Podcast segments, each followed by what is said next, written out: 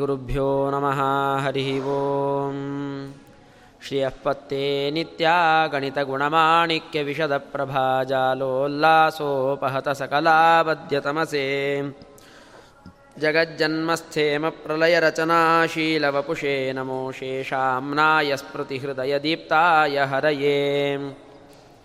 लक्ष्मीपतिं सम्प्रणम्य सर्वज्ञादिगुरूनपि ಪದಾರ್ಥಾನಾಂ ಸಂಗ್ರಹೋಯಂ ಕ್ರಿಯತೆ ಶಾಸ್ತ್ರತೋಂಜಸ.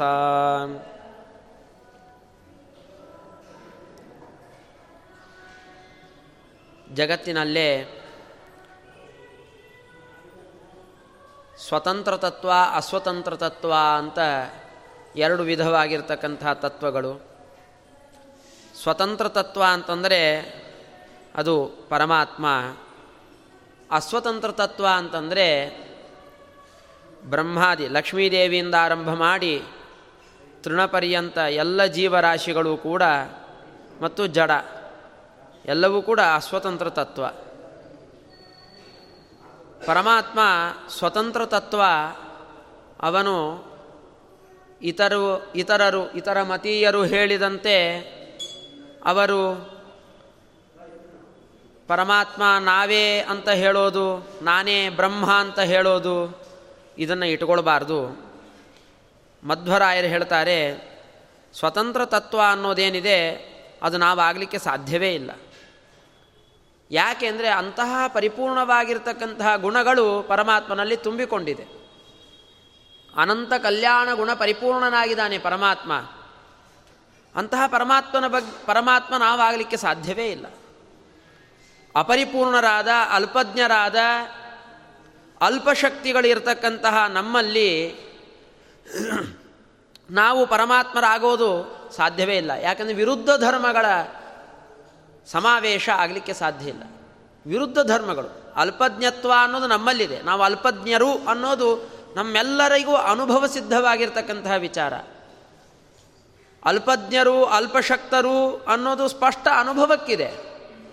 ಆದರೆ ಪರಮಾತ್ಮ ಶ್ರುತ್ಯಾದಿಗಳಿಂದ ಶಾಸ್ತ್ರೈಕ ಸಮಧಿಗಮ್ಯನಾಗಿರೋದ್ರಿಂದ ಶಾಸ್ತ್ರ ಏನು ಹೇಳ್ತಾ ಇದೆ? ಪರಮಾತ್ಮ ಸರ್ವೋತ್ತಮ, ಅನಂತ ಕಲ್ಯಾಣ ಗುಣ ಪರಿಪೂರ್ಣ ಇತ್ಯಾದಿ ವಿಷಯಗಳನ್ನು ನಿರೂಪಣೆ ಮಾಡ್ತಾ ಇದೆ. ಹಾಗಾಗಿ ಶ್ರುತಿ ವಿರುದ್ಧವಾಗಿರ್ತಕ್ಕಂತಹದ್ದನ್ನು ಮತ್ತು ಅನುಭವಕ್ಕೆ ವಿರುದ್ಧವಾಗಿರ್ತಕ್ಕಂಥದ್ದನ್ನು ಮಾತಾಡಬಾರದು. ನಮ್ಮ ಅನುಭವ ಇರತಕ್ಕಂಥದ್ದೇನು ನಾವು ಅಲ್ಪಜ್ಞರು ಅಂತ ಅನುಭವ. ನಾವು ಪರಮಾತ್ಮ ಆಗಲಿಕ್ಕೆ ಶಕ್ಯವಿದೆಯೇ? ಇಲ್ಲ ಅಂತ ಹೇಳ್ತಾರೆ. ಅಲ್ರಿ ಮತ್ತೆ ವೇದ ಅದೇ ವೇದವೇ ಹೇಳ್ತಾ ಇದೆ.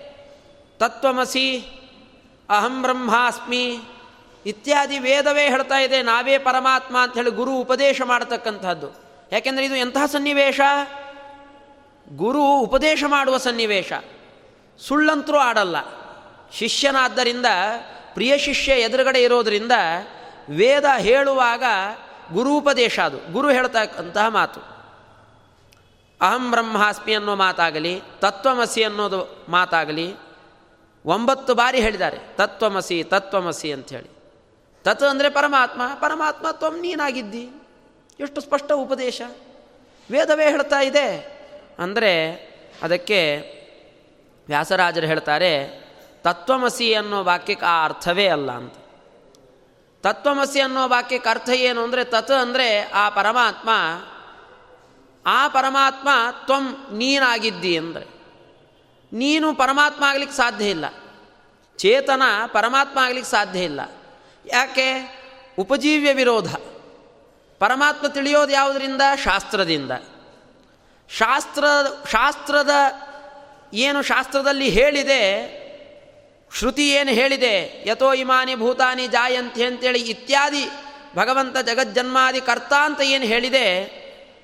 ಅದನ್ನು ಇಟ್ಟುಕೊಂಡಾಗ ಅಂತಹ ಪರಮಾತ್ಮ ತತ್ ಅಂತ ಅಂತಹ ಪರಮಾತ್ಮನನ್ನು ಅನುವಾದ ಮಾಡಲಿ ಅತ್ತದು ಶ್ರುತಿ. ತತ್ ಜಗತ್ ಸೃಷ್ಟ್ಯಾದಿ ಅಷ್ಟಕರ್ತೃತ್ವ ಪರಮಾತ್ಮನಲ್ಲಿ ಏನಿದೆ? ಅನಂತ ಕಲ್ಯಾಣ ಗುಣ ಪರಿಪೂರ್ಣನಾದ ಪರಮಾತ್ಮ ಏನಿದ್ದಾನೆ? ಅಂಥವನು ವ್ಯಾಪ್ತನಾದ ಪರಮಾತ್ಮ ತತ್. ಅವನು ತ್ವಂ ಅಸಿ. ಅಂತಹ ಪರಮಾತ್ಮ ನೀನು ಅಂತ ಹೇಳ್ತಾ ಇದೆ. ನೀನು ಅಂತ ಹೇಳಬೇಕಾದಾಗ ತ್ವಮ್ ಅಂದರೆ ಯಾರು? ಅವ ಜೀವ. ಸುಷುಪ್ತಿ ಅವಸ್ಥೆ ಇವೆಲ್ಲವುಗಳು ಇರತಕ್ಕಂತಹ ಜೀವ. ಅಂತಹ ಜೀವ ನೀನಾಗಿದ್ದಿ ಅಂತ ಹೇಳಿದರೆ ಶ್ರುತಿ ನಾನೇ ಪರಮಾತ್ಮನಾಗ್ತಾನೆ ಅಂದರೆ ಜೀವನೇ ಪರಮಾತ್ಮನಾಗ್ತಾನೆ ಅಂತ ಹೇಳಿದರೆ ಅವಾಗ ಈ ಶ್ರುತಿ ಯಾವ ಪರಮಾತ್ಮನನ್ನು ಅನುವಾದ ಮಾಡಿಕೊಳ್ತೋ ಆ ಶ್ರುತಿ ಏನು ಹೇಳ್ತಾ ಇದೆ? ಪರಮಾತ್ಮ ಸರ್ವೋತ್ತಮ ಇವೆಲ್ಲವನ್ನು ಹೇಳ್ತಾ ಇದೆ. ಅಂಥ ಶ್ರುತಿ ವಿರೋಧ ಬರ್ತದೆ. ಇದು ಪರಮಾತ್ಮನನ್ನು ಹೇಳುವಂತಹ ಮಾತು. ತತ್ ಅಂದರೆ ಪರಮಾತ್ಮ, ಶ್ರುತಿ, ಶ್ರುತ್ಯುಕ್ತನಾದ ಪರಮಾತ್ಮ. ಜಗಜ್ಜನ್ಮಾದಿ ಕಾರಣ ಅಂತ ಅನಿಸಿಕೊಂಡ ಪರಮಾತ್ಮ ಅವನನ್ನು ತತ್ ಅಂತ ಅನುವಾದ ಮಾಡಿತು.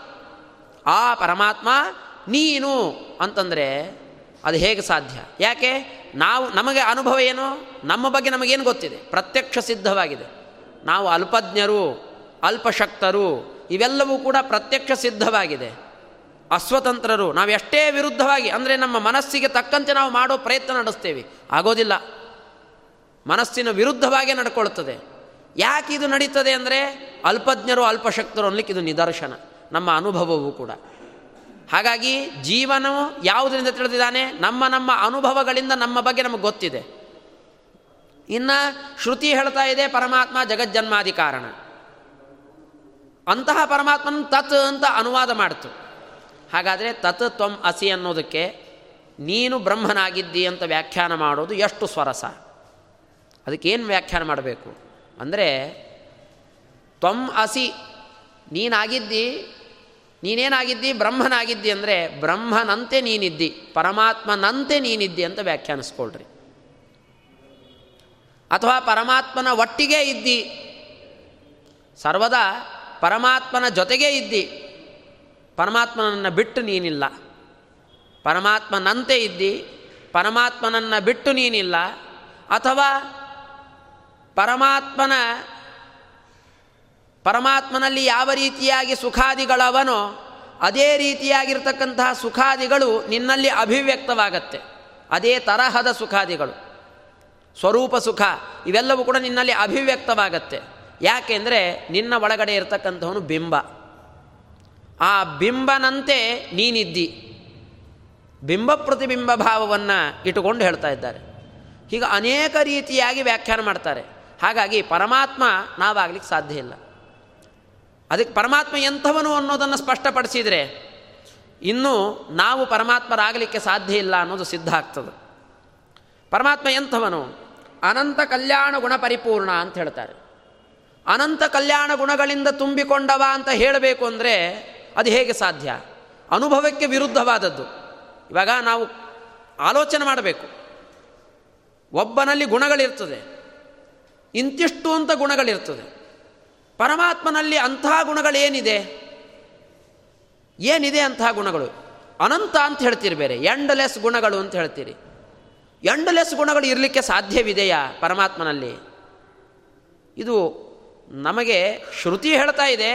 ಅದು ಕೂಡಿಸ್ಬೇಕು ನೋಡ್ರಿ ಅದನ್ನು. ಅದು ಹೇಗೆ ಕೂಡಿಸ್ಬೇಕು? ಅನುಭವಕ್ಕೂ ಬರದೇ ಇರುವಂಥ ವಿಚಾರ ಅಲ್ಲ. ಮತ್ತು ಅಷ್ಟೇ ಅಲ್ಲ, ನಾವು ಹೋಗಲಿರಿ. ನಾವು ಅಸಮರ್ಥರು. ಲಕ್ಷ್ಮೀದೇವಿ ಜಗನ್ಮಾತೆ ಅವಳು ಕೂಡ ಅದ್ಯಾಪಿ, ಅನಂತ ಕಾಲಗಳಿಂದ ಭಗವಂತನ ಗುಣಗಾನ ಮಾಡ್ತಾನೇ ಇದ್ದಾಳೆ, ಅದು ಮುಗಿತಾ ಇಲ್ಲ ಅಂತ ಮಾತಾಡ್ತಾರೆ. ಇದು ಹೇಗೆ ಸಾಧ್ಯ? ಲಕ್ಷ್ಮೀದೇವಿ ಸರ್ವಜ್ಞಳಾಗಿರ್ತಕ್ಕಂಥವಳು. ಅಂತಹ ಸರ್ವಜ್ಞಳಾದ ಲಕ್ಷ್ಮೀದೇವಿಗೂ ಪರಮಾತ್ಮನ ಬಗ್ಗೆ ಗುಣಗಾನ ಮಾಡಲಿಕ್ಕೆ ಆಗ್ತಾ ಇಲ್ಲ. ಜಗಜ್ಜನನಿ, ಇಡೀ ತತ್ವಗಳಿಗೆ ತಾಯಿ, ಮೂಲ ಪ್ರಕೃತಿಗೆ ಅಭಿಮಾನಿ ದೇವತೆ. ಸದಾಕಾಲ ಪರಮಾತ್ಮನ ವಕ್ಷಸ್ಥಳದಲ್ಲೇ ಇರತಕ್ಕಂಥವಳು. ದೇಶತಃ ಕಾಲತಃ ಸಮಾನಳು. ಸರ್ವದಾ ಯಾವ ದೇಶದಲ್ಲಿ ಪರಮಾತ್ಮ ಇದ್ದಾನೋ ಆ ದೇಶದಲ್ಲಿ ಲಕ್ಷ್ಮೀದೇವಿ ಇದ್ದಾಳೆ. ಯಾವ ಕಾಲದಲ್ಲಿ ಪರಮಾತ್ಮ ಇದ್ದಾನೋ ಆ ಕಾಲದಲ್ಲಿ ಲಕ್ಷ್ಮೀದೇವಿ ಇದ್ದಾಳೆ. ಎಲ್ಲ ಕಡೆಯಲ್ಲೂ ವ್ಯಾಪ್ತನಾದ ಪರಮಾತ್ಮನ ಜೊತೆ ಜೊತೆಗೇ ಇರತಕ್ಕಂಥವಳು. ಲೋಕದಲ್ಲಿ ನಮ್ಮ ಹೆಂಡಂದರು ನಮ್ಮ ನಮ್ಮ ಬಗ್ಗೆ ಮಾತಾಡುವಾಗ ಗೊತ್ತಿದೆ ಬಿಡ್ರಿ ನಿಮ್ಮ ಬಗ್ಗೆ ಏನು ಅಂತ. ಅಂತ ಹೇಳೋದಿದೆ. ಜೊತೆಗೆ ಜೀವನ ಮಾಡಿದಾಗ ಅಪರೂಪಕ್ಕೆ ಮೊದಲು ನೋಡಿದಾಗ, ಏನ್ರಿ ಗಂಡಸು, ಒಳ್ಳೆ ಗಂಡಸಿದ್ದಾನೆ ಬಿಡ್ರಿ ಅಂಥೇಳಿ ವರ್ಣನೆ ಮಾಡ್ತಾರೆ. ಹತ್ತಿರಕ್ಕೆ ಬಂದ ಮೇಲೆ, ಸಂಸಾರ ನಡೆಸಲಿಕ್ಕೆ ಶುರು ಮಾಡಿದ ಮೇಲೆ ನಾನು ಗಂಡನ ಹಣೆ ಬಾರ ನಮಗೆ ಗೊತ್ತಿಲ್ವೇನ್ರಿ ಅಂತಾರೆ. ಇಂತಹ ಕಾಲದಲ್ಲಿ ಲಕ್ಷ್ಮೀದೇವಿ ಅದ್ಯಾಪಿ ಭಗವಂತನ ಗುಣಗಾನವನ್ನು ಮಾಡ್ತಾ ಇದ್ದಾಳೆ, ಅದು ಮುಗಿತಾ ಇಲ್ಲ. ಇನ್ನೂ ಉತ್ಕರ್ಷ, ಅದರಲ್ಲಿ ಆನಂದ. ಇನ್ನೂ ಅವಳಿಗೆ ಅಭಿವ್ಯಕ್ತವಾಗ್ತದೆ ಖುಷಿ ಆಗ್ತಿದೆ ಅಂತೆ, ಹಿಗ್ಗುತ್ತಾಳಂತೆ ಪರಮಾತ್ಮ. ಪರಮಾತ್ಮನ ಗುಣಗಾನವನ್ನು ಮಾಡ್ತಾ ಮಾಡ್ತಾ ಹಿಗ್ಗುತ್ತಾಳೆ. ಮುಗಿತಾ ಇಲ್ಲ, ಮತ್ತೆ ಹಿಗ್ಗುತ್ತಾಳೆ, ಮತ್ತೆ ಮುಗಿತಾ ಇಲ್ಲ, ಮತ್ತೆ ಹಿಗ್ಗುತ್ತಾ ಇದ್ದಾಳೆ. ಎಂಡ್ಲೆಸ್ ಗುಣಗಳು. ಇದೇನಿದು? ಅನುಭವಕ್ಕೆ ವಿರುದ್ಧವಾದ ಮಾತಲ್ವೇ? ಅಂದರೆ, ಅದನ್ನು ಜಗನ್ನಾಥದಾಸರು ಅದ್ಭುತವಾಗಿ ಅದನ್ನು ಸಮರ್ಥನೆ ಮಾಡ್ತಾರೆ. ಇಂತಹ ಪೂರ್ವ ವಿಚಾರ ಹೇಳ್ತಾರೆ ಅಂದರೆ ನೋಡಿರಿ, ಒಂದು ಕಲ್ಪನೆಯಲ್ಲಿ ಇಟ್ಕೊಳ್ರಿ ಮೊದಲು. ಪರಮಾತ್ಮ ಕೃಷ್ಣಾವತಾರ ಮಾಡಿದ. ಕೃಷ್ಣ ಯಾರು? ಭಾಗವತ ಹೇಳುವಂತೆ ಒಂದು ಕಪ್ಪು ಕೂದಲು, ಮೂಲ ರೂಪದ ಒಂದು ಕಪ್ಪು ಕೂದಲು, ಭಗವಂತನ ಒಂದು ಕೂದಲೆ ಎಳೆ, ಸಣ್ಣದು, ಅಣು ಏನಿದೆ, ಅದು ಕೃಷ್ಣನಾಗಿ ಅವತಾರ ಮಾಡಿದಾನೆ. ಕೃಷ್ಣನಾಗಿ ಅವನು ಅವತಾರ ಮಾಡಿದರೆ ಆ ಕೃಷ್ಣನೇ ಏನು ಮಾಡಿದ? ಗೀತೋಪದೇಶವನ್ನು ಮಾಡಿದ, ತನ್ನ ವಿಶ್ವರೂಪವನ್ನು ತೋರಿಸಿದ. ಆ ಕೃಷ್ಣನೇ ಏನು ಮಾಡಿದ? ಇಡೀ ಜಗನ್ನಿಯಾಮಕ ಅಂತ ಗೀತೆಯಲ್ಲಿ ಸಮರ್ಥನೆ ಮಾಡಿದ. ಅದ್ಭುತವಾಗಿರ್ತಕ್ಕಂತಹ ವ್ಯಾಪಾರಗಳನ್ನು ಮಾಡಿದ ಯಾವುದೋ ಒಂದು ಕೃಷ್ಣ ಇಡೀ ದಶಮಸ್ಕಂದ ಹೊರಡ್ತು. ಇಡೀ ದಶಮಸ್ಕಂದವೇ ಕೃಷ್ಣನ ಭಗವಂತನ ಒಂದು ಕಥೆಯನ್ನು, ಮಹಿಮೆಯನ್ನು ಹೇಳಲಿಕ್ಕೆ ಹೊರಡ್ತು. ಇದು ಯಾವುದರ ಕಥೆ ಇದು? ಒಂದು ಶುಕ್ಲ, ಒಂದು ಕೃಷ್ಣ ಕೇಶದ, ಒಂದು ಕಪ್ಪು ಕೂದಲಿನ ಕಥೆ. ಇಡೀ ರಾಮಾಯಣ ಹೊರತು ಮೂಲ ರಾಮಾಯಣ ರಾಮಾಯಣ ಅಂಥೇಳಿ ವಾಲ್ಮೀಕಿ ರಾಮಾಯಣ ಅಂಥೇಳಿ ಆನಂದ್ ಬೇರೆ ಬೇರೆ ರೀತಿಯಲ್ಲಿ ಭಗವಂತನ ಮಹಿಮಾವನ್ನು ಹೇಳತಕ್ಕಂತಹ ರಾಮಾಯಣಗಳು. ಅದು ರಾಮನ ಬಗ್ಗೆ ಹೇಳ್ತು. ಆ ರಾಮ ಯಾರು? ಅವನು ಒಂದು ಕೂದಲೆ. ಭಗವಂತನ ಮೂಲ ರೂಪದ ಒಂದು ಕೂದಲು. ಆ ಮೂಲ ರಾಮಾಯಣದಲ್ಲಿ ಪರಮಾತ್ಮನ ರಾಮನ ಬಗ್ಗೆ ಅಪಾರವಾಗಿರ್ತಕ್ಕಂತಹ ಮಹಿಮೆಯನ್ನು ಹೇಳಿದೆ. ಅದು ನಮಗೆ ಉಪಲಬ್ಧಿ ಇಲ್ಲ ಅನ್ನೋದು ಬೇರೆ ವಿಚಾರ. ಅದು ಹೇಳಿದೆ ಅಂತ ಶಾಸ್ತ್ರ ಹೇಳ್ತಾ ಇದೆ. ಹಾಗಾದರೆ ಭಗವಂತನವನ್ನ ಸಣ್ಣ ಕೂದಲಿಗೇನೇ ಇಷ್ಟು ಸಾಮರ್ಥ್ಯ ಇರುವಾಗ ಆ ಕೂದಲಲ್ಲಿ ಏನಿದೆ? ಆ ಏನು ಒಂದು ಕಪ್ಪು ಕೂದಲಿನ ಅಂಶ? ಏನು ಅಂಶ? ಪರಮಾತ್ಮ ಇದ್ದಾನೆ. ಆ ಪರಮಾತ್ಮ ಹೇಳುವಾಗ ಅವನ ರೋಮ ರೋಮಗಳಲ್ಲಿ ಅನಂತ ಬ್ರಹ್ಮಾಂಡಗಳು ತುಂಬಿಕೊಂಡಿವೆ ಅಂತ ವರ್ಣನೆ ಮಾಡ್ತಾರೆ. ರೋಮ ರೋಮ, ಒಂದು ರೋಮ ಇರುವ ಜಾಗದಲ್ಲಿ ಏನು ಒಂದು ಸ್ಪೇಸ್ ಇರುತ್ತೆ? ಜಾಗ ಇರುತ್ತೆ. ಆ ಜಾಗದಲ್ಲಿ ಅನಂತ ಬ್ರಹ್ಮಾಂಡಗಳು ಇವೆ. ಅದಕ್ಕೆ ಆಶ್ರಯವಾಗಿದೆ ಅಂತ ಕೃಷ್ಣನ ಬಗ್ಗೆ ವರ್ಣನೆ ಮಾಡುವಾಗ ಹೇಳ್ತಾರೆ. ಅಂತಹ ಕೃಷ್ಣನೇ ಏನಾಗಿದ್ದಾನೆ? ಆ ಕೃಷ್ಣ ಏನು? ಅವನ ದೇಹ ಪ್ರಾಕೃತವಾಗಿರ್ತಕ್ಕಂತಹ ದೇಹ ಅಲ್ಲ ಅಪ್ರಾಕೃತವಾಗಿರ್ತಕ್ಕಂತಹ ದೇಹ ಅಂತ ಹೇಳ್ತಾರೆ. ಅಪ್ರಾಕೃತವಾಗಿರ್ತಕ್ಕಂತಹ ದೇಹ ಕೃಷ್ಣನಿಗೆ ಇದೆ ಅಂತ ಹೇಳ್ತಾ, ಹೇಳ್ತಾರೆ ಅವನ ಬಟ್ಟು, ಅವನ ಕೂದಲು ಕೃಷ್ಣನ ದರವೊಂದು ಕೂಡ ಅದೆಲ್ಲವೂ ಭಗವಂತನ ರೂಪಗಳೇ. ವಿಷ್ಣು ತೀರ್ಥರು ಹೇಳ್ತಾರೆ, ಷೋಡಶಿ ಚತುರ್ದಶಿಯಲ್ಲಿ ಹೇಳ್ತಾರೆ, ರೋಮ ರೋಮಗಳು ಕೂಡ ಭಗವಂತನ ರೂಪಗಳೇ, ಆ ಕೃಷ್ಣನ ರೂಪಗಳು. ಕೃಷ್ಣನ ಒಂದು ದೇಹ ಅಂದರೆ ಭಗವಂತನ ಅನಂತ ರೂಪಗಳೇ ಒಂದು ದೇಹ. ಇದು ಯಾರ ಕಥೆ ಇದು? ಹೇಳ್ತಾ ಇರೋದು. ಮೂಲ ರೂಪದ ಒಂದು ಕೇಶದ ಕಥೆ. ಅದು ಸಣ್ಣ ತುಂಡು ಅಣು. ಅದರ ಕಥೆ ಇದು. ಹಾಗಾದರೆ ಇದರಿಂದ ಅಂದಾಜು ಮಾಡಿಕೊಳ್ಳ್ರಿ ಮೂಲ ರೂಪದಲ್ಲೇ ಎಷ್ಟು ಭಗವಂತನ ರೂಪಗಳು ಇವೆ? ಲೆಕ್ಕಾಚಾರ ಹಾಕ್ರಿ. ಲಕ್ಷ್ಮೀದೇವಿ ಅಸಮರ್ಥಳಾಗ್ತಾಳೋ ಇಲ್ಲೋ ಹಾಗಾದರೆ? ಅನಂತಾನಂತ ರೂಪಗಳು ಆ ಕೃಷ್ಣಕೇಶದಲ್ಲಿದೆ. ಕೃಷ್ಣಕೇಶ ಅಂತನಿಸಿಕೊಂಡ ಯಾವ ಕೃಷ್ಣ ಇದ್ದಾನೆ, ಆ ಕೃಷ್ಣನಲ್ಲೇ ಅನಂತಾನಂತ ರೂಪಗಳಿವೆ. ಮತ್ತೆ ಹೇಳ್ತಾರೆ ಶಾಸ್ತ್ರಕಾರರು, ಮೂಲ ರೂಪಕ್ಕೆ ಎಷ್ಟು ಸಾಮರ್ಥ್ಯ ಇದೆಯೋ ಅಷ್ಟೇ ಸಾಮರ್ಥ್ಯ ಈ ಕೃಷ್ಣ ರೂಪಕ್ಕೂ ಇದೆ. ಅಷ್ಟೇ ಸಾಮರ್ಥ್ಯ, ಏನು ವ್ಯತ್ಯಾಸ ಇಲ್ಲ ಅಂತ ಹೇಳ್ತಾರೆ. ಯಾವುದೇ ಭೇದ ಇಲ್ಲ ಪರಮಾತ್ಮನ ರೂಪಗಳಿಗೆ. ಅಷ್ಟೇ ಸಾಮರ್ಥ್ಯದಿಂದ ಒಳಗೊಂಡಿದೆ. ಹಾಗಾದರೆ ಕೃಷ್ಣನಲ್ಲೂ ಒಂದು ರೂಪ ಇದೆಯೋ ಇಲ್ಲೋ? ಕೃಷ್ಣಕೇಶ ಅಂತ ಒಂದು ರೂಪ ಇದೆಯಲ್ಲೋ? ಕಪ್ಪು ಕೂದಲಿನ ಒಂದು ರೂಪ ಕೃಷ್ಣಾವತಾರ ಮಾಡಿದ್ದಾನೆ ಭಗವಂತ. ಮೂಲ ರೂಪದಿಂದ ಒಂದು ಕೃಷ್ಣಕೇಶ ಕೃಷ್ಣನಾದ. ಆ ಕೃಷ್ಣನಲ್ಲಿ ಒಂದು ಕೃಷ್ಣಕೇಶ, ಅವನು ಒಬ್ಬ ಕೃಷ್ಣ. ಭಗವಂತನದ್ದೇ ಇನ್ನೊಂದು ರೂಪ. ಆ ರೂಪದಲ್ಲಿರ್ತಕ್ಕಂತಹ ಒಂದು ಕೃಷ್ಣಕೇಶ, ಅಲ್ಲೂ ಒಂದು ಕೃಷ್ಣಕೇಶ. ಅದರಲ್ಲಿ ಮತ್ತೆ ಒಳಗತ ಹೋಗ್ತಾನೆ ಹೋಗ್ರಿ. ಹಿಂಗೆ ಹೋಗ್ತಾ ಹೋದರೆ ಒಂದು ಕೃಷ್ಣಾವತಾರದ ಕಥೆ ಮುಗಿಯೋದೇ ಇಲ್ಲ.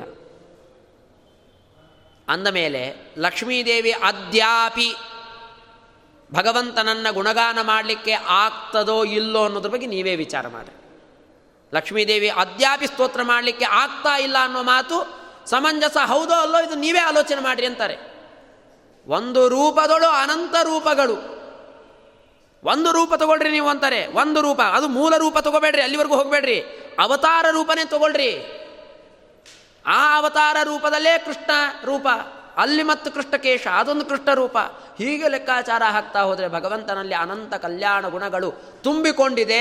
ಗುಣಗಾನ ಮಾಡಲಿಕ್ಕಾರು ಹೇಗೆ ಸಾಧ್ಯ? ಯಾಕೆಂದರೆ ಗುಣಗಳಿಗೂ ಪರಮಾತ್ಮನಿಗೂ ಅಭೇದ. ಭಗವಂತನ ಗುಣಗಳು ಅಂದರೆ ಬೇರೆ ಅಲ್ಲ, ಪರಮಾತ್ಮ ಅಂದರೆ ಬೇರೆ ಅಲ್ಲ. ಪರಮಾತ್ಮನ ಅವಯವಗಳು ಅಂದರೆ ಬೇರೆ ಅಲ್ಲ, ಪರಮಾತ್ಮ ಅಂದರೆ ಬೇರೆ ಅಲ್ಲ. ಯಾಕೆಂದರೆ ಅವನು ಕಣ್ಣಿನಿಂದ ನೋಡುವ ಸಾಮರ್ಥ್ಯ ಹೇಗಿದೆಯೋ ಬೇರೆ ಬೇರೆ ಅವಯವಗಳಿಂದಲೂ ನೋಡುವ ಸಾಮರ್ಥ್ಯ ಇದೆ. ಅಂದರೆ ಅದರ ಅಭಿಪ್ರಾಯ ಏನು? ವಿಷ್ಣು ತೀರ್ಥರು ಹೇಳ್ತಾರೆ, ಇಡೀ ದೇಹದಲ್ಲೇ ಭಗವಂತನ ರೂಪಗಳೇ ತುಂಬಿಕೊಂಡಿದೆ, ಅವನ ದೇಹ. ಅವನ ದೇಹದಲ್ಲಿ. ಇಂಥ ಭಗವಂತ, ಇದು ಭಗವಂತನ ರೂಪಗಳ ಬಗ್ಗೆ ಲೆಕ್ಕಾಚಾರ ಹಾಕ್ತಾ ಇದ್ದೇವೆ. ಇದನ್ನು ಬಿಟ್ಟು ಜೀವರಾಶಿಗಳು ಅನಂತ ಅನಂತ ಅನಂತ ಅನಂತ ಜೀವರಾಶಿಗಳಿದ್ದಾವೆ. ಅಲ್ಲಿ ಬಿಂಬನಾಗಿ ಪರಮಾತ್ಮ ಇದ್ದಾನೆ. ಅಲ್ಲಿ ರೂಪ ಲೆಕ್ಕಾಚಾರ ಹಾಕೋತಾ ಹೋಗ್ರಿ. ಅಲ್ಲಿ ನಿಯಮನ ಮಾಡುವಾಗ ನಮ್ಮ ಲವ ಒಂದು ಅಣುವಿನಲ್ಲೂ, ನಮ್ಮ ದೇಹದ ಅಣು ಅಣುವಿನಲ್ಲೂ ಪರಮಾತ್ಮ ವ್ಯಾಪಿಸಿಕೊಂಡಿದ್ದಾನೆ. ಇದನ್ನು ಲೆಕ್ಕಾಚಾರ ಹಾಕೋತ ಹೋಗ್ರಿ. ಇಂತಹ ಜೀವರಾಶಿಗಳು ಒಬ್ರ ಇಬ್ರ. ಮನುಷ್ಯರಲ್ಲೇ ಅನಂತ ಜೀವರಾಶಿಗಳು. ಹೀಗೆ ಅನಂತ ಅನಂತ ಅನಂತ ಅನಂತ ಜೀವರಾಶಿಗಳು ಅನೇಕ ಕಾಲದಲ್ಲಿ ಇದ್ದಾರೆ ಇದ್ದಾರೆ.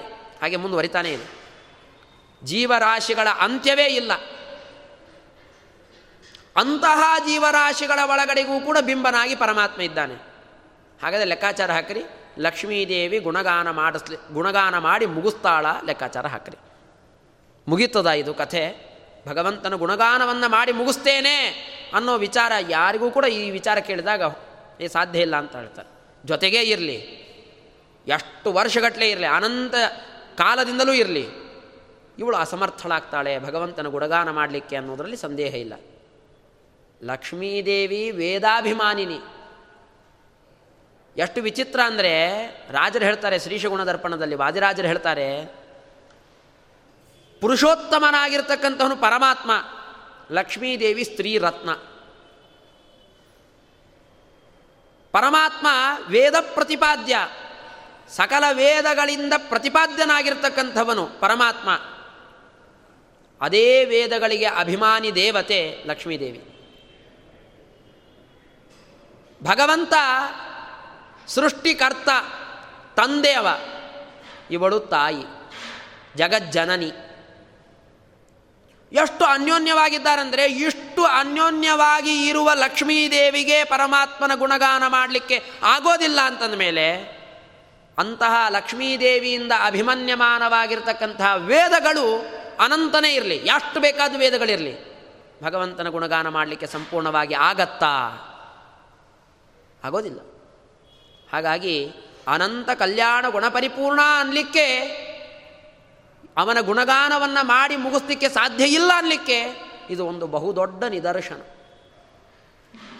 ಹಾಗಾಗಿ ಹೀಗೆ ಪ್ರತಿಯೊಬ್ಬರು ಲಕ್ಷ್ಮೀದೇವಿನ ಬಿಡ್ರಿ, ಅವರವರ ಯೋಗ್ಯ, ಯೋಗ್ಯತೆ ತಕ್ಕಂತೆ ಬ್ರಹ್ಮಾದಿ ದೇವತೆಗಳು, ಮನುಷ್ಯೋತ್ತಮರು ಭಗವಂತನ ಗುಣಗಾನವನ್ನು ಮಾಡ್ತಾನೇ ಇದ್ದಾರೆ. ಅವನ ಬಂದ ಅಂಶಕ್ಕೂ ಸರಿಸಾಟಿ ಆಗಲಿಲ್ಲ. ಈ ಅನಂತಾನಂತ ಜೀವರಾಶಿಗಳನ್ನು ಒಂದು ಕಡೆ ಇಡ್ರಿ. ಭಗವಂತನ ಬಂದ ಅಂಶ ತಗೊಳ್ಳಿ, ಅಣುವಾದ ರೂಪ ತಗೊಳ್ಳಿ.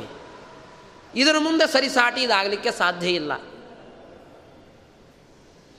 ಈ ಜೀವರಾಶಿಗಳು ಬದಿಗೆ ಬತ್ತಿಬಿಡ್ರಿ ಅವರಿಗಿಂತಲೂ ಉತ್ತಮವಾಗಿರ್ತಕ್ಕಂತಹ ಸಾಮರ್ಥ್ಯ ಪರಮಾತ್ಮನಲ್ಲಿದೆ. ಅನ್ನೋದು ಸ್ಪಷ್ಟ ಆಗತ್ತೆ. ಹಾಗಾಗಿ ಇದನ್ನು ಶಾಸ್ತ್ರದಲ್ಲಿ ಹೇಳ್ತಾರೆ, ಇದೇನಿದೆಯಲ್ಲ? ಅನಂತ ಕಲ್ಯಾಣ ಗುಣ ಪರಿಪೂರ್ಣ ಅನ್ನೋದು. ಇದು ಹೇಗೆ ಸಿದ್ಧ ಆಗತ್ತೆ ಭಗವಂತನಲ್ಲಿ? ಅಂದರೆ, ಈ ಜಗತ್ತೇ ಈ ಜಗತ್ತೇ ಹೇಳುತ್ತೆ, ಸಾರತ್ತೆ.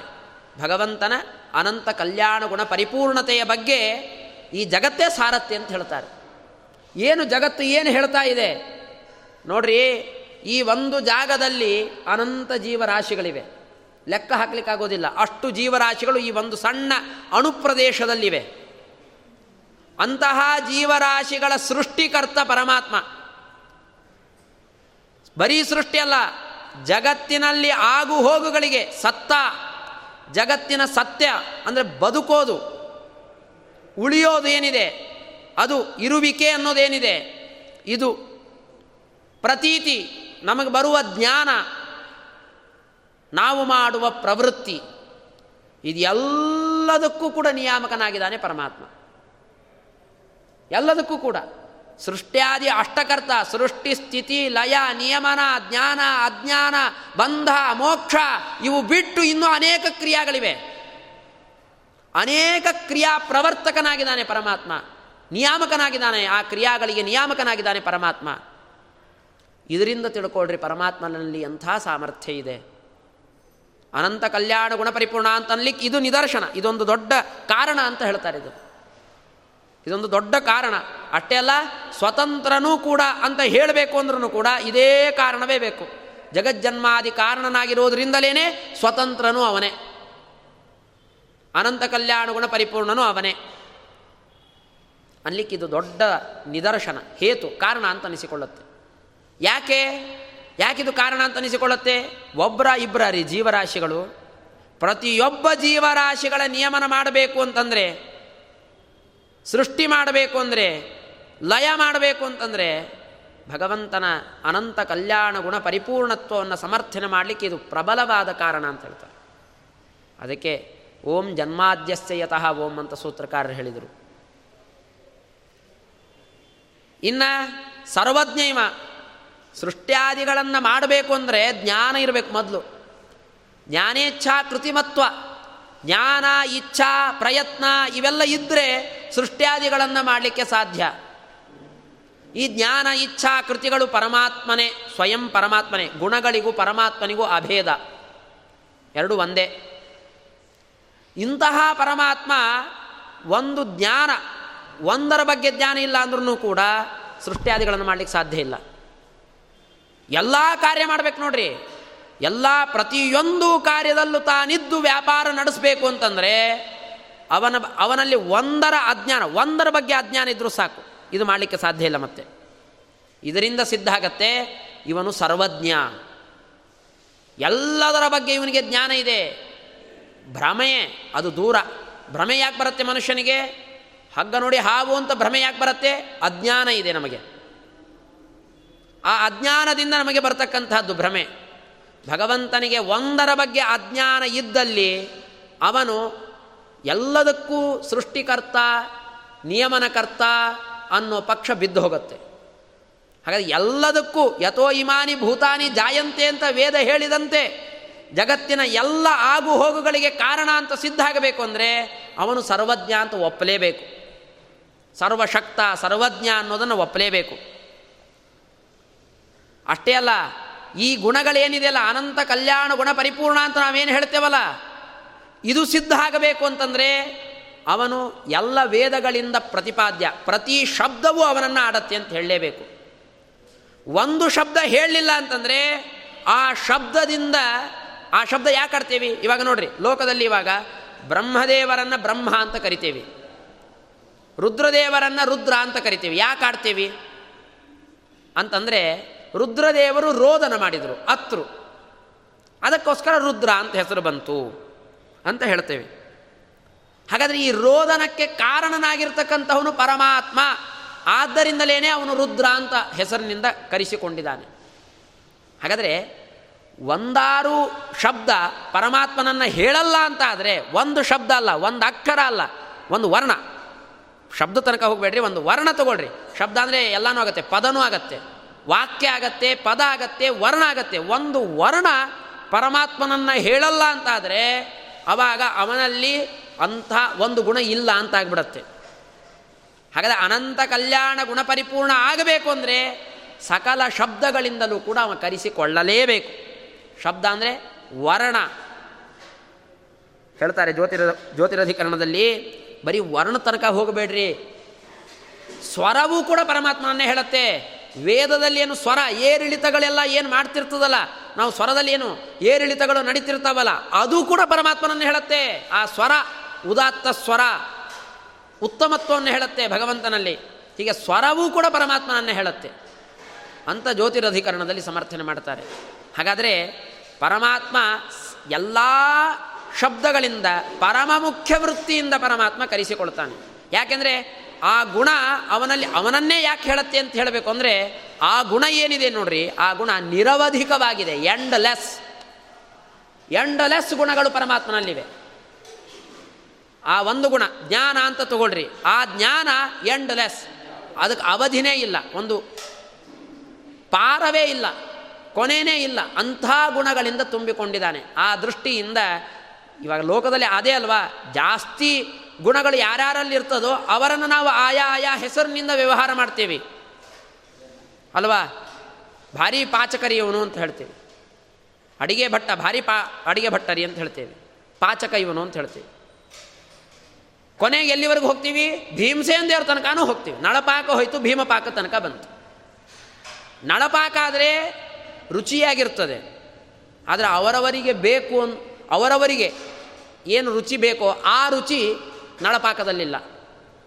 ಭೀಮಪಾಕದಲ್ಲೇನಿದೆ? ಅವರವರಿಗೆ ಬೇಕಾಗುವಂತೆ ಭೀಮಪಾಕ. ರುಚಿ ಇದೆ ಆದರೆ ಅವರಿಗೆ ಎಷ್ಟು ಖಾರ ಬೇಕೋ ಅಷ್ಟು ಖಾರ ಭೀಮಪಾಕದಲ್ಲಿ ಇರ್ತದೆ ಹೀಗೆ ಭೀಮಪಾಕಕ್ಕೂ ನಳಪಾಕಕ್ಕೂ ವ್ಯತ್ಯಾಸ. ಹಾಗಾದರೆ ಪಾಚಕ ಅನ್ನೋ ಶಬ್ದ ಎಲ್ಲಿವರೆಗೂ ಹೋಗ್ಬೋದು? ಭೀಮಸೇನ ತನಕ ಹೋಗ್ಬೋದು. ಆದರೆ ಅದನ್ನೂ ಮೀರಿ ನಿಂತವನು ಲಕ್ಷ್ಮೀದೇವಿ.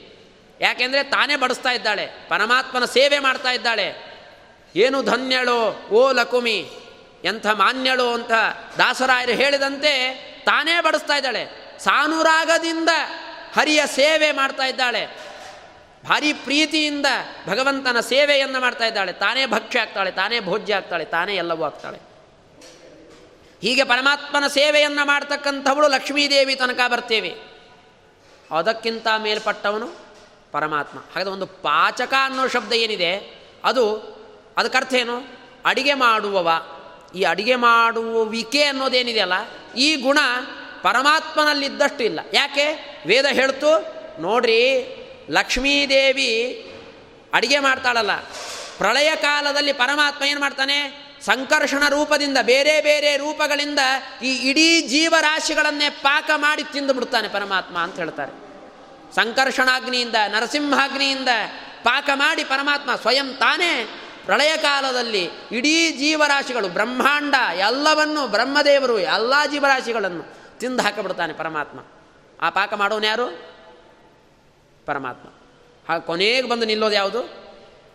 ಕೊನೆಗೆ ಬಂದು ತಂದು ನಿಲ್ಲೋದು ಯಾವುದು? ಪರಮಾತ್ಮನ ತನಕ. ಹಾಗೆ ಪಾಚಕ ಅಂದರೆ ನಿಜವಾದ ಪಾಚಕ ಯಾರು? ಪರಮಾತ್ಮ. ಅಂದರೆ ನಿರವಧಿಕ ಎಂಡ್ ಲೆಸ್ ಎಂಡ್ ಇಲ್ಲದಕ್ಕೆ ಅಂಥ ಗುಣಗಳು ಪರಮಾತ್ಮನಲ್ಲಿ ಇದೆ. ಆದ್ದರಿಂದ ನಿಜವಾದ ಎಲ್ಲ ಗುಣಗಳು ಒಂದಲ್ಲ, ಎರಡಲ್ಲ, ಎಲ್ಲ ಗುಣಗಳು ಪರಮಾತ್ಮನಲ್ಲಿವೆ. ಅವೆಲ್ಲವೂ ಎಂಡ್ಲೆಸ್ ಆಗಿದೆ. ಹಾಗಾಗಿ ಮುಖ್ಯವಾಗಿ ಯಾರನ್ನು ಹೇಳಬೇಕು? ಪರಮಾತ್ಮನನ್ನೇ ಎಲ್ಲ ಶಬ್ದಗಳು ಹೇಳಬೇಕು. ಯಾಕೆ? ಶಬ್ದ ಆಡೋದು ಯಾಕೆ? ನಮ್ಮ ಹಂಗೆ ವ್ಯವ, ವ್ಯಾವಹಾರಿಕನಾ? ನೋಡಿರಿ, ನಾವು ವ್ಯವಹಾರ ಮಾಡ್ತೀವಿ. ಶ್ರೀನಿಧಿ ಅಂತ ನನ್ನ ಹೆಸರು ಅಂತ ಇಟ್ಕೊಳ್ಳಿ. ಶ್ರೀನಿಧಿ ಅಂದರೆ ಹರದ ಬಟ್ಟೆ ಉಟ್ಕೊಂಡಿರ್ತಾನೆ. ಶ್ರೀನಿಧಿ ಹೆಂಗಾಗ್ತಾನೆ ಸಂಪತ್ತೇ ಇರೋದಿಲ್ಲ. ಸುಮ್ಮನೆ ವ್ಯವಹಾರ ಅಷ್ಟೇ. ಅದು ಪರಮಾತ್ಮನಲ್ಲಿ ಅದಲ್ಲ. ಅವನಲ್ಲಿ ಎಲ್ಲ ಗುಣಗಳು ಇರೋದ್ರಿಂದಲೇ ಆ ಹೆಸರಿನಿಂದ ಕರೀತಾರೆ. ಆಯಾಯ ಗುಣಗಳು. ಸರ್ವೇ ವೇದಾ ಯತ್ಪದ ಮಾಮನಂತಿ. ಯಾವ ಭಗವಂತನ ಬಗ್ಗೆ ಹೇಳ್ತಾವೋ ಎಲ್ಲ ವೇದಗಳು. ಅಂತಹ ಪರಮಾತ್ಮ ಯಾರು ಅಂದರೆ ವಿಷ್ಣು ಅಂತ ಹೇಳ್ತದೆ. ಭಗವಂತ ಯಾರದು? ವಿಷ್ಣು. ಬೇರೆ ಯಾರೋ ಅಲ್ಲ ಮತ್ತೆ? ರುದ್ರದೇವರನ್ನ ಯಾರನ್ನೋ ತಂದು ಮಧ್ಯದಲ್ಲಿ ನಿಲ್ಲಿಸ್ಬಿಡ್ಬೇಡ್ರಿ. ಭಗವಂತ ಅನ್ನೋದು ವಿಷ್ಣುವೇ. ಸರ್ವೋತ್ತಮನಾಗಿರ್ತಕ್ಕಂತಹ ದೇವತೆ ಅಂದರೆ ಭಗವಂತ, ಅವನೇ ವಿಷ್ಣುವೇ ಅಂತ ಸಮರ್ಥನೆ ಮಾಡಿದರು ಹಾಗೆ ಸಕಲ ಶಬ್ದಗಳು ಭಗವಂತನನ್ನು ಕೊಂಡಾಡಬೇಕು ಅಂದರೆ ಅವನಲ್ಲಿರುವ ಗುಣಗಳನ್ನು ಗಾನ ಮಾಡುತ್ತೆ ಆದ್ದರಿಂದಲೇ ಶಬ್ದಗಳು ಹೇಳುತ್ತದೆ. ಇದು ಬಿಡ್ರಿ. ಇದು ಎಂಡ್ಲೆಸ್ ಗುಣಗಳಿರೋದರಿಂದ. ಇನ್ನು ಲೋಕದಲ್ಲಿ ನಾವು ಅಡಿಗೆ ಮಾಡಿದ್ವಿ ಅಂತ ನಮಗೆ ಅನ್ನಿಸ್ತದಲ್ಲ ಹಾಗಾದರೆ ಈ ಅಡಿಗೆ ಮಾಡಿದ್ದು ನಾವು ಅಂದಾಗ ನಮ್ಮನ್ನು ಪಾಚಕ ಅನ್ಬೇಕೋ ಬೇಡವೋ? ಅಂದರೆ ಇಲ್ಲೂ ಕೂಡ ಸ್ವಾತಂತ್ರ್ಯ ಇಲ್ಲ ನಮಗೆ. ಯಾಕೆಂದರೆ ಪಾಚಕ, ಪಾಕ ಮಾಡುವ ಸಾಮರ್ಥ್ಯ ನಮಗಿಲ್ಲ. ಪಾಕ ಮಾಡಿದ್ದು ಅಂತ ನಿಮಗೆ ಕಾಣ್ತಾ ಇದೆ ಅಂದರೆ ತಪ್ಪದು, ನಾವು ಮಾಡಲಿಲ್ಲ. ಸ್ವತಂತ್ರವಾಗಿ ನಾವು ಮಾಡಲಿಲ್ಲ. ಸ್ವತಂತ್ರವಾಗಿ ಮಾಡಿದವನು ಪರಮಾತ್ಮ. ಯಾಕೆ? ಬಿಂಬನ ಪ್ರೇರಣೆಗೆ ಅನುಗುಣವಾಗಿ ಜೀವರಾಶಿಗಳು ಏನು ಮಾಡ್ತಾ ಇವೆ? ಕಾರ್ಯಗಳನ್ನು ಮಾಡ್ತಾ ಇವೆ. ಅದನ್ನೇ ತತ್ವಮಸಿ ಅನ್ನೋದರಿಂದ ಹೇಳಿದರು. ಈ ಬಿಂಬನ ಮುಖಾಂತರ ಮಾಡುವ ಪ್ರತಿಬಿಂಬನ ಪ್ರತಿಯೊಂದು ಕಾರ್ಯಗಳು ಬಿಂಬನ ಮುಖಾಂತರನೇ ಆಗೋದು ಅಂದ ಮೇಲೆ ನಿಜವಾದ ಸ್ವತಂತ್ರವಾಗಿ ಮಾಡಿದವನು ಯಾರು? ಪರಮಾತ್ಮ. ಈ ಎರಡು ದೃಷ್ಟಿಕೋನ ಇಟ್ಟುಕೊಂಡು ಒಂದು ಎಂಡಲೆಸ್ ಗುಣಗಳಿವೆ, ಇನ್ನೊಂದು ಸ್ವತಂತ್ರನಾಗಿದ್ದಾನೆ ಪರಮಾತ್ಮ. ಇದರಿಂದ ಸಿದ್ಧ ಆಗತ್ತೆ, ಎಲ್ಲ ಶಬ್ದಗಳು ಕೂಡ ಪರಮಾತ್ಮನನ್ನೇ ಹೇಳುತ್ತೆ. ಹಾಗಾಗಿ ತತ್ವಮಸಿ ಅನ್ನೋದು ಕೂಡ ಅದೇ ಆದದ್ದು. ತತ್ವಮಸಿ ಅನ್ನೋಲ್ಲ ಆದದ್ದು ಕೂಡ ಅದೇ. ತೊಮ್ಮಂದ್ರೂ ನೀನೇ. ಹೇಳ್ತಾರೆ, ತೊಮ್ಮಂತ ಯಾಕೆ ಹೇಳ್ತೀವಿ? ಭಗವಂತ ನಮ್ಮ ಒಳಗಡೆ ಏನಿದ್ದಾನೆ? ಪರೋಕ್ಷವಾಗಿ ಇದ್ದಾನೆ. ಅಂದರೆ ಕಾಣಲಾರದ ಹಾಗೆ ಇದ್ದಾನೆ ಪರಮಾತ್ಮ ನಮ್ಮ ಒಳಗಡೆ. ಹಾಗಾಗಿ ತ್ವಮ್ ಅಂತ ಹೇಳ್ತೇವೆ. ಅಹಂ ಅಂತ ನಾವ್ಯಾಕೆ ಹೇಳ್ತೇವೆ ಹೇಳ್ಕೋತೇವಿ? ಅಹೇಯನಾಗಿರೋದ್ರಿಂದ ಪರಮಾತ್ಮ ಅಹಂ ಅಂತ ಅನಿಸಿಕೊಂಡಿದ್ದಾನೆ. ಹಾಗಾಗಿ ಎಲ್ಲ ಶಬ್ದಗಳು ಕೂಡ ಪರಮಾತ್ಮನನ್ನೇ ಹೇಳುತ್ತೆ. ಆದ್ದರಿಂದ ಅಹಂ ಬ್ರಹ್ಮಾಸ್ಮಿ ಅನ್ನೋದು ಕೂಡ ಪರಮಾತ್ಮನನ್ನೇ ಹೇಳುತ್ತೆ. ನಮ್ಮನ್ನು ನಮಗೆ ಸಂಬಂಧಪಡುವಂತಹ ವಿಷಯನೇ ಅಲ್ಲ. ಮುಖ್ಯವಾಗಿ, ಪರಮ ಮುಖ್ಯವಾಗಿ. ಹೀಗೆ ಎಲ್ಲ ವೇದಗಳು ಪರಮಾತ್ಮನನ್ನೇ ಕೊಂಡಾಡ್ತಾ ಇದೆ ಆದ್ದರಿಂದ ಐಕ್ಯವನ್ನು ಹೇಳ್ತಾ ಇಲ್ಲ ಅಂತ ಸಮರ್ಥನೆ ಮಾಡಿದ್ದಾರೆ. ಇಲ್ರಿ, ಐಕ್ಯವನ್ನು ಹೇಳೋದು ಬೇಡ. ಅಂತಹ ಪರಮಾತ್ಮ ಅನೇಕ ಜನ ಇದ್ದಾರೆ ಅಂತ ಹೇಳ್ಬಿಡೋಣ. ಒಬ್ಬಲ್ರಿ ಅನೇಕ ಜನ. ಅಂದರೆ ಹೌದು, ಇದ್ದಾನೆ. ಅಂಥ ಪರಮಾತ್ಮ ಅನೇಕರಿದ್ದಾರೆ. ಆದರೆ ಅದು ವಿಷ್ಣುವೇ. ಅನೇಕ ರೂಪಗಳಿಂದ ಇದ್ದಾನೆ, ಅದಕ್ಕೆ ಅವನು ಅನೇಕ. ಅನೇಕ ರೂಪಗಳಿಂದ ಇರೋದರಿಂದ ಭಗವಂತ ಅನೇಕ. ಆದರೆ ಅವನು ಒಬ್ಬನೇ. ಇದು ಹೇಗ್ರಿ ಸಾಧ್ಯ? ಇದೇ ಅಚಿಂತ್ಯದ್ಭುತ ಶಕ್ತಿ ಪರಮಾತ್ಮನಲ್ಲಿರುವಂಥದ್ದು. ಅನೇಕ ರೂಪಗಳಿಂದ ಅನೇಕನಾಗಿದ್ದಾನೆ, ಆದರೆ ಒಬ್ಬನೇ ಆಗಿದ್ದಾನೆ. ಒಬ್ಬನೇ ಅನೇಕ ರೂಪಗಳಿಂದ ಇದ್ದಾನೆ. ಇದು ಅದ್ಭುತವಾಗಿರತಕ್ಕಂತಹ ಶಕ್ತಿ ಪರಮಾತ್ಮನಲ್ಲಿ ಇರೋದು. ಅಚಿಂತ್ಯದ್ಭುತ ಶಕ್ತಿಯಿಂದಲೇ ಇದು ಇರಲಿಕ್ಕೆ ಸಾಧ್ಯ. ಇಂತಹ ಪರಮಾತ್ಮ ಒಂದು ರೂಪದಿಂದಲೂ ಪೂರ್ಣನಾಗಿದ್ದಾನೆ. ಯಾವುದೇ ರೂಪ ತಗೊಳ್ರಿ, ಅವನು ಪೂರ್ಣನಾಗಿದ್ದಾನೆ. ಹಾಗಾದರೆ ಭಗವಂತನ ಮತ್ತು ಭಗವಂತನ ಗುಣಗಳು, ಭಗವಂತನ ಮತ್ತು ಭಗವಂತನ ರೂಪಗಳು, ಭಗವಂತನ ಮತ್ತು ಭಗವಂತನ ಕ್ರಿಯಾ, ಅವಯವ, ಎಲ್ಲವೂ ಕೂಡ ಪರಮಾತ್ಮನೇ. ಸೃಷ್ಟಿ ಸ್ಥಿತಿ ಲಯ ಅಂತ ಏನು ಹೇಳ್ತೇವಲ್ಲ, ಇದೂ ಕೂಡ ಪರಮಾತ್ಮನೇ. ಪರಮಾತ್ಮನೇ ಒಂದು ಸೃಷ್ಟಿ ರೂಪದಿಂದ ಪರಮಾತ್ಮ ಬಂದು ಸೃಷ್ಟಿ ಮಾಡಿದಾನೆ. ಜೀವರಾಶಿಗಳ ಜನ್ಮ ಏನಾಯಿತು, ಹುಟ್ಟೇನಾಯಿತು, ಈ ಹುಟ್ಟು ಭಗವಂತನ ಸೃಷ್ಟಿ ಅನ್ನೋ ಒಂದು ರೂಪದಿಂದ ಆದದ್ದು. ಅದನ್ನೇ ಜನ್ಮಾದ್ಯಸ್ಯ ಯತಃ ಓಂ ಅಂತ ಸೂತ್ರಕಾರ ಹೇಳಿದ್ದು. ಜನ್ಮಾದಿಗಳೇನಿದೆಯಲ್ಲ ಇದು ಜಗತ್ತಿಗೆ ಆಗತ್ತೆ. ಹುಟ್ಟು ಮೊದಲಾದವುಗಳು ಏನಿದೆಯಲ್ಲ ಇದು ಜಗತ್ತಿಗೆ ಆಗತ್ತೆ. ಯಾವುದರಿಂದ ಆಗತ್ತೆ ಅಂದರೆ ಸೃಷ್ಟಿ, ಸ್ಥಿತಿ ಈ ರೂಪಗಳಿಂದ ಆಗತ್ತೆ. ಸೃಷ್ಟಿ ಅಂತ ಭಗವಂತನ ರೂಪ. ಆ ರೂಪದಿಂದ ಜಗತ್ತಿನ ಸೃಷ್ಟಿ, ಜಗತ್ತಿನ ಹುಟ್ಟು ಅನ್ನೋದಾಗತ್ತೆ. ಜನ್ಮ ಅನ್ನೋದಾಗತ್ತೆ. ಹಾಗಾಗಿ ಭಗವಂತನ ಕ್ರಿಯೆಯೂ ಕೂಡ ಪರಮಾತ್ಮನೇ. ಅಲ್ರಿ, ಕ್ರಿಯೆ ಆಗೋದು ಒಂದು ಕಾಲದಲ್ಲಿ. ಸೃಷ್ಟಿಕಾಲ ಅಂತಿದೆಯಲ್ರಿ ಆ ಕಾಲದಲ್ಲಿ ಸೃಷ್ಟಿ ಆಗತ್ತೆ. ಆ ಕಾಲದಲ್ಲಿ ಸೃಷ್ಟಿ ಆಗತ್ತೆ ಅನ್ನೋದಾದರೆ ಅವಾಗಲೇ ಪ್ರಳಯನೂ ಆಗಲಿ, ಪರಮಾತ್ಮ ಇದ್ದಾನಲ್ಲ, ಪ್ರಳಯನೇ ಪರಮಾತ್ಮ ಅಲ್ವಾ? ಪ್ರಳಯ ಅನ್ನೋ ಒಂದು ಕ್ರಿಯೆ ಏನಿದೆ, ಅದೇ ಪರಮಾತ್ಮ ಅಂದ ಮೇಲೆ ಪ್ರಳಯನೂ ಆಗಲಿ, ಪರಮಾತ್ಮ ಇದ್ದಾನಲ್ಲ? ಅಂದರೆ ಶಾಸ್ತ್ರಕಾರ ಎಷ್ಟು ಚಮತ್ಕಾರವಾಗಿ ಉತ್ತರ ಕೊಡ್ತಾರಂದರೆ ಪರಮಾತ್ಮ ಇದ್ದಾನೆ, ಎರಡು ವಿಧವಾಗಿದ್ದಾನೆ ಪರಮಾತ್ಮ, ಎರಡು ರೀತಿಯಲ್ಲಿದ್ದಾನೆ. ಒಂದು ಶಕ್ತಿ, ಇನ್ನೊಂದು ವ್ಯಕ್ತಿ ಅಂತ ಹೇಳಿ. ಶಕ್ತಿ ರೂಪದಿಂದ, ನೋಡ್ರಿ, ಒಂದು ಕಲ್ಲು ಎತ್ತೋ ಶಕ್ತಿ ನಮಗಿರತ್ತೆ. ಆದರೆ ನಾವು ಸರ್ವದಾ ಶಕ್ತಿ ಇದೆ ಅಂದ ಮಾತ್ರಕ್ಕೆ ನಾವು ಕಲ್ಲು ಎತ್ಕೊಂಡೇ ಓಡಾಡಬೇಕಾ? ಹಾಗೇನಿಲ್ಲ. ಕಲ್ಲು ಎತ್ತುವ ಶಕ್ತಿ ನಮ್ಮ ಒಳಗಡೆ ಇದೆ ಅಂದ ಮೇಲೆ ನಮಗೆ ಕಾಣಿಸೋದು, ನಮ್ಮಲ್ಲಿರೋ ಶಕ್ತಿ ಇದೆ ಅಂತ ಗೊತ್ತಾಗೋದು ಯಾವಾಗ? ಕಲ್ಲು ಎತ್ತಿದಾಗ. ಹಾಗಾಗಿ ಪರಮಾತ್ಮನು ಕೂಡ ಏನು ಮಾಡಿದ್ದಾನೆ? ಶಕ್ತಿ ರೂಪದಿಂದ, ಒಳಗಡೆ ಅವನು ಸೃಷ್ಟಿ ಶಕ್ತಿ ಅವನಲ್ಲಿದೆ. ತದ್ರೂಪದಿಂದ ಇದ್ದಾನೆ. ಆದರೆ ಅದನ್ನು ಸೃಷ್ಟಿಕಾಲದಲ್ಲಿ ತೋರಿಸಿಕೊಡ್ತಾನೆ ಪ್ರಳಯ ಕಾಲದಲ್ಲಿ ತೋರಿಸಿಕೊಡಲ್ಲ ಸೃಷ್ಟಿಯನ್ನು. ಪ್ರಳಯ ಕಾಲದಲ್ಲಿ ಪ್ರಳಯವನ್ನೇ ತೋರಿಸಿಕೊಡ್ತಾನೆ, ತನ್ನ ರೂಪವನ್ನೇ ತೋರಿಸಿಕೊಡ್ತಾನೆ. ಒಬ್ಬನೇ ಶಕ್ತನೂ ಹೌದು, ವ್ಯಕ್ತನೂ ಹೌದು. ಶಕ್ತ, ವ್ಯಕ್ತ ಅನ್ನೋದನ್ನು ಇಟ್ಟುಕೊಂಡು ಪರಮಾತ್ಮನಲ್ಲಿ ನಾವೇನು ಮಾಡ್ತೇವೆ? ಈ ಎಲ್ಲ ಕ್ರಿಯೆಗಳು ಪರಮಾತ್ಮನೇ ಅಂತ ಸಮರ್ಥನೆ ಮಾಡಲಿಕ್ಕೆ ಸಾಧ್ಯ ಇದೆ. ಹಾಗಾಗಿ ಎಲ್ಲವೂ ಭಗವಂತನ ಗುಣಗಳು, ಭಗವಂತನ ರೂಪ, ಅವಯವ ಕ್ರಿಯಾ, ಅವನಲ್ಲಿರೋ ಎಲ್ಲ ಧರ್ಮಗಳೇನಿದೆ, ಅದೆಲ್ಲವೂ ಕೂಡ ಪರಮಾತ್ಮನೇ ಆಗಿದ್ದಾನೆ. ಹಾಗಾಗಿ ತತ್ವಮಸಿ ಅನ್ನೋದಕ್ಕೆ ಏನೆಲ್ಲ ಅರ್ಥ ಮಾಡ್ಬೋದು ಮಾಡ್ರಿ. ಆದರೆ ಶ್ರುತಿ ಮತ್ತು ಪ್ರತ್ಯಕ್ಷ ಇವುಗಳಿಗೆ ವಿರುದ್ಧವಾದದ್ದನ್ನು ಮಾತಾಡಬೇಡ್ರಿ. ಯಾಕೆಂದರೆ ಜೀವ ಏನಾಗಿದ್ದಾನೆ? ಅನುಭವ ಸಿದ್ಧನಾದವನು. ಜೀವ ಎಂಥವನು ಅನ್ನೋದು ನಮಗೆ ಗೊತ್ತಿದೆ. ನಮ್ಮೆಲ್ಲರಿಗೂ ಗೊತ್ತಿದೆ. ಇನ್ನು ಪರಮಾತ್ಮ ಎಂಥವನು ಅಂತ ಶ್ರುತಿನೇ ಹೇಳ್ತಾ ಇದೆ. ಇವೆರಡಕ್ಕೂ ವಿರುದ್ಧವಾಗಿ ತತ್ವಮಸಿ ಅನ್ನೋ ವಾಕ್ಯಕ್ಕೆ ವ್ಯಾಖ್ಯಾನ ಮಾಡಬೇಡ್ರಿ. ಇನ್ನೇನು ವ್ಯಾಖ್ಯಾನ ಮಾಡಬೇಕು? ಪರಮಾತ್ಮ ಮತ್ತು ಜೀವ. ಅವರಿಬ್ಬರಿಗೂ ಬಿಂಬ ಪ್ರತಿಬಿಂಬ ಭಾವ ಇದೆ ಅಂತಾರು ವ್ಯಾಖ್ಯಾನ ಸರಿ. ಅವರಂತೆ ಇದ್ದಾನೆ ಅಂತಾರು ವ್ಯಾಖ್ಯಾನ ಸರಿ. ಅವನ ಗುಣಗಳು, ಅವನ ತರಹದ ಗುಣಗಳು ಇವನಲ್ಲಿ ಇವೆ ಅಂತಾರು ವ್ಯಾಖ್ಯಾನ ಸರಿ. ಏನಾರು ವ್ಯಾಖ್ಯಾನ ಮಾಡ್ರಿ. ಆದರೆ ಶ್ರುತಿಗೆ ಮತ್ತು ಪ್ರತ್ಯಕ್ಷಕ್ಕೆ ವಿರುದ್ಧವಾದದ್ದನ್ನು ಮಾತ್ರ ಇಲ್ಲಿ ವ್ಯಾಖ್ಯಾನ ಮಾಡಬೇಡ್ರಿ. ಅಥವಾ ಈ ತತ್ವಮಸಿ ಅನ್ನೋ ಎಲ್ಲ ಶಬ್ದಗಳು ಪರಮಾತ್ಮನನ್ನೇ ಹೇಳುತ್ತೆ. ಅಹಂ ಬ್ರಹ್ಮಾಸ್ಮಿ ಅನ್ನೋ ಶಬ್ದವೂ ಪರಮಾತ್ಮನನ್ನೇ ಹೇಳುತ್ತೆ. ಇಷ್ಟೆಲ್ಲ ವ್ಯಾಖ್ಯಾನ ಮಾಡಲಿಕ್ಕೆ ಬರ್ತಿರುವಾಗ ನಿಮ್ಮದು ವ್ಯಾಖ್ಯಾನ ಮಾಡಲಿಕ್ಕೆ ಯಾವುದೇ ಪ್ರಮಾಣಗಳಿಲ್ಲ. ನಾನು ಜೀವ, ನಾನು ಪರಮಾತ್ಮ ಒಂದು ಅನ್ನುವ ಅರ್ಥ ಮಾಡುವುದಕ್ಕೆ ಯಾವುದೇ ಪ್ರಮಾಣಗಳಿಲ್ಲ. ಪ್ರಮಾಣ ವಿರುದ್ಧವೂ ಇದೆ.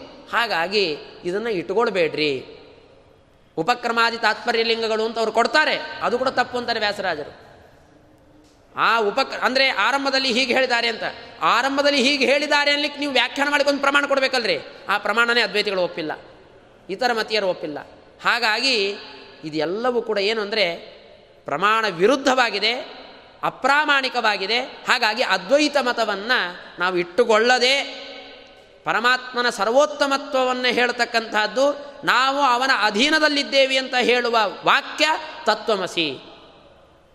ಅಂತಹ ಪರಮಾತ್ಮ ನಾವು ಆಗಲಿಕ್ಕೆ ಸಾಧ್ಯವೇ ಇಲ್ಲ ಅನ್ನೋದು ಅನುಭವಕ್ಕೆ ಸಿದ್ಧವಾಗಿರ್ತಕ್ಕಂಥ ಮಾತು. ಅಂತ ಹೇಳ್ತಾ ನನ್ನ ಉಪನ್ಯಾಸವನ್ನು ಕೃಷ್ಣಾರ್ಪಣಮಸ್ತು.